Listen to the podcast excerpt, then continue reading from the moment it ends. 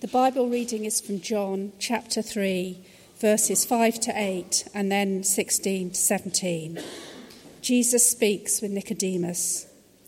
Jesus answered, Very truly, I tell you, no one can enter the kingdom of God unless they are born of water and the Spirit.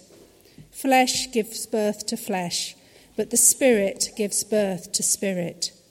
You should not be surprised at my saying, You must be born again. The wind blows wherever it pleases. You hear its sound, but you cannot tell where it comes from or where it is going. So it is with everyone born of the Spirit. For God so loved the world that he gave his one and only Son, that whoever believes in him shall not perish, but have eternal life. For God did not send his Son into the world to condemn the world, but to save the world through him. This is the word of the Lord. Technology, who'd have it? Oh, I'm too old for technology. Constantly on the phone to my family saying, What do I do with this? I got this on my screen. What does it mean? And they all go, Mum. Any, anybody else old here? Believe that? Yes. I remember when Harley was baptized here. I think you had to listen to me then as well, didn't you? I think you had to listen to me then as well. Sorry. so lovely to have you here.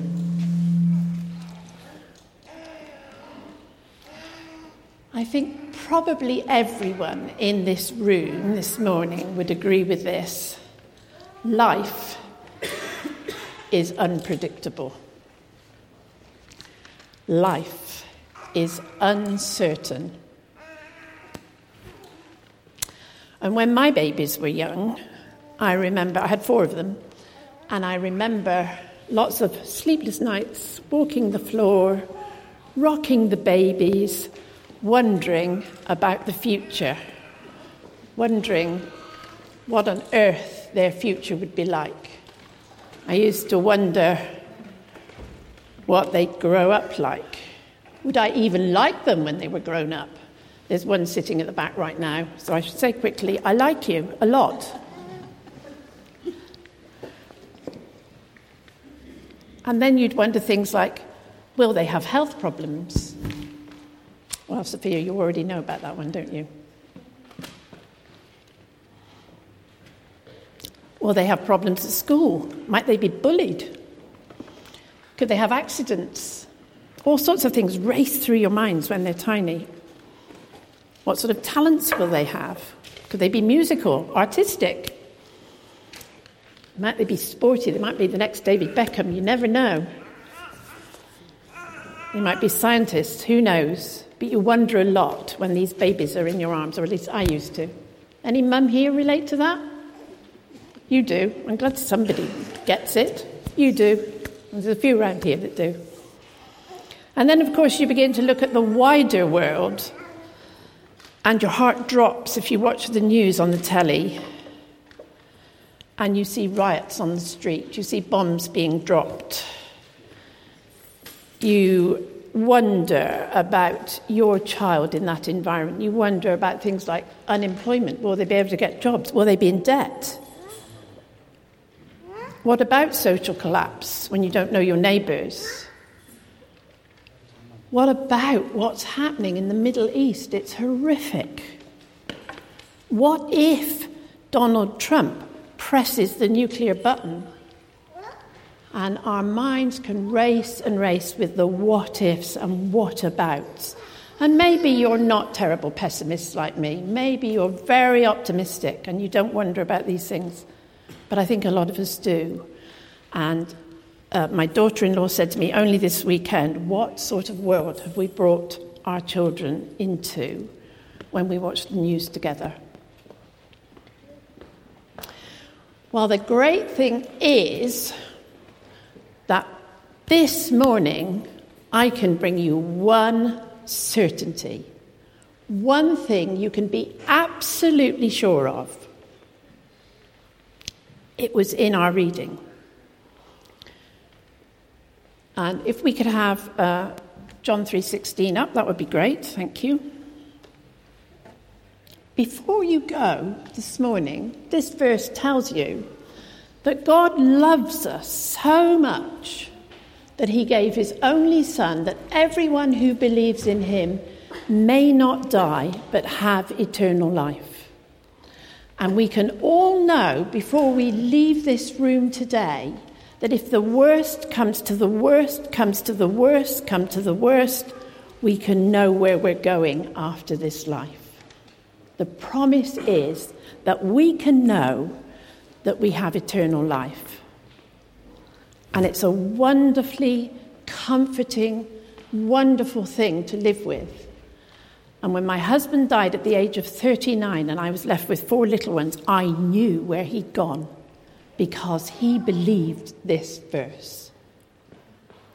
Now, this believing that it talks about is more than a sort of uh, intellectual belief, like we believe that uh, Queen Victoria lived, that Nelson lived, won a few battles here and there, got a column somewhere or other. We believe all that, but this belief is an understanding of what Jesus did for us. Lots of people make the mistake of believing that if they pile enough up enough good stuff, it will outweigh the bad stuff in their lives. That if we do enough good deeds, we raise enough money for charity, we volunteer, we're good to our grannies, we pay our taxes and our bus fares, and if we believe there's enough of those good things, they'll outweigh the bad things.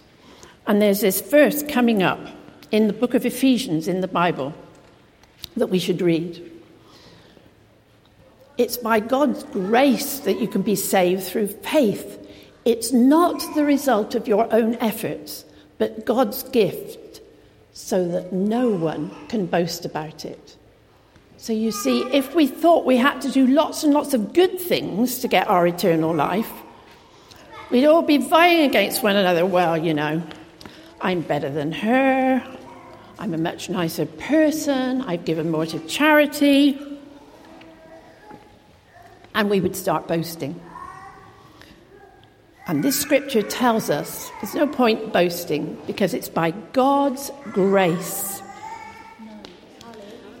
Don't worry about him. I don't mind him at all. Let him wander. Our eternal life does not depend on being good, it depends on our belief. And this is the most, how can I put it? It's the most horrendous injustice ever in life that God's Son, who was perfect and did nothing but good when he came to earth, was tortured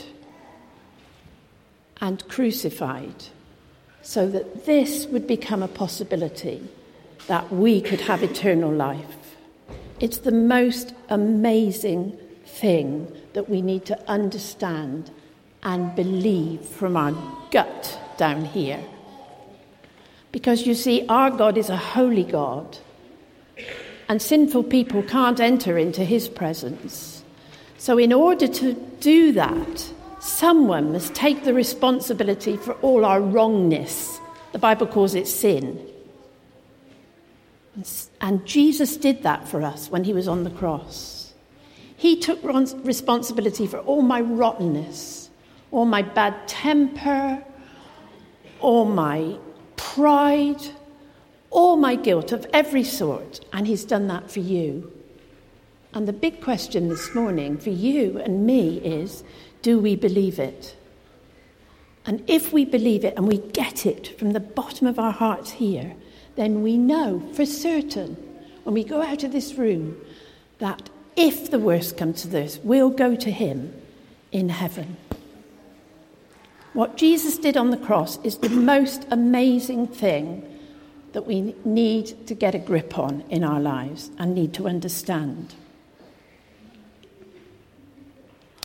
And it's, in, it's at that point of confession and belief When we come to Him, we admit our rotten, rottenness and we say, Thank you for what you've done for us on the cross, that our spirit comes alive.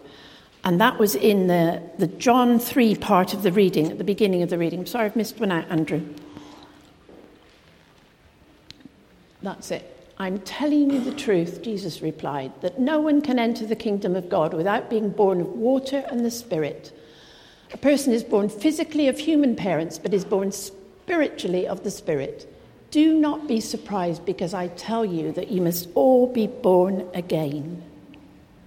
And it's at that point of confession and belief in Jesus that our spirit becomes alive, and suddenly we can communicate with our God. Suddenly we have a two way conversation with God.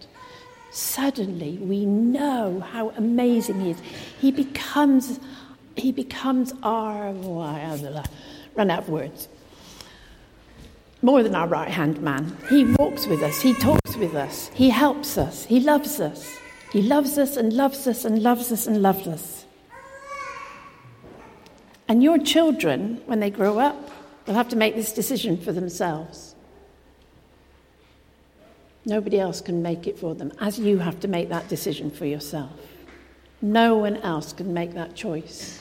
It's their choice. And so, whilst you baptize them today and ask the Lord's blessing on them, when they're older and they understand these things for themselves, they'll have to make that choice for themselves. And I pray that they do. When we come to that point of confession and belief, we come into God's favour. He's on our side. It's amazing. And we discover there are lots of other promises in this book for us. There's a lovely one in Hebrews that tells us that He will never leave us or forsake us. Here it is. Keep your lives free from the love of money and be satisfied with what you have, for God has said, I will never leave you, I will never abandon you. Isn't that a lovely promise? Isn't that a lovely thing to pray over your children every day? God loves you. He'll never leave you and He won't abandon you. Whatever happens, He'll always love you. He'll never leave you and never abandon you. There's another lovely one in Ephesians chapter 3. And it says, To him, by means of his power working in us, is able to do so much more than we can ever ask for or even think of. So sometimes I've prayed for things in my life and I've expected a small answer, and what I've got is a big answer. It's been so much more than I could possibly have expected. And if you asked lots of these people in conversation who are sitting in these pews today, who know Jesus, they would tell you the same thing that he always does more than you can ask or think. It's amazing. It's lovely to be in God's favour. And the last one is that God wants to supply all our needs with his abundant wealth. He doesn't have a limited bank balance like you and me. He has abundant wealth and He's going to supply all your needs. Maybe not all your wants, but certainly all your needs. He's faithful and loving and loves you. If you don't remember anything else this morning, remember this God loves you, He adores you. Every one of you, just as you are. Not a cleaned up version of you, not a slimmer version of you.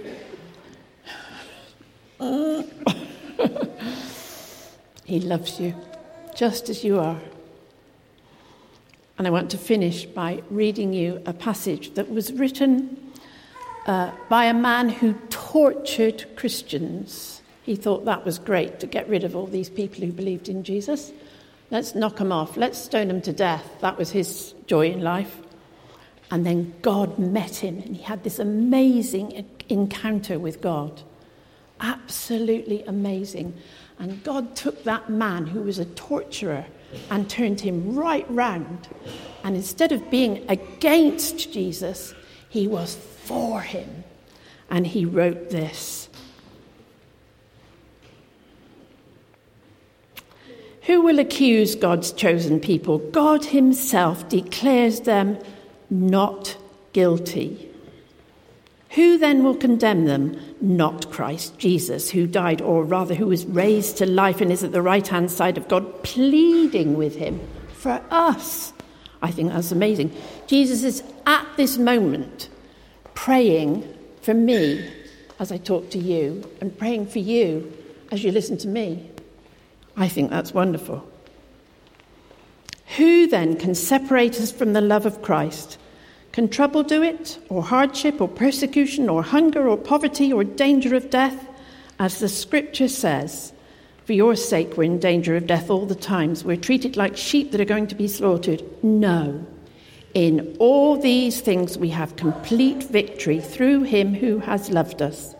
For I am certain that nothing can separate us from his love, neither death, nor life, nor angels, or other heavenly rulers or powers, not the present or the future, not the world above or the world below. There is nothing in all creation that will ever be able to separate us from the love of God, which is ours through Christ Jesus. Don't you think that's wonderful? And how wonderful if this were the first advent when you took Jesus at his word and said, I'm going to believe it. Come with me, walk with me in my life. I'm a mess, sort me out. Thank you that you love me. And let me celebrate you this Christmas as my Lord and my Saviour. Amen.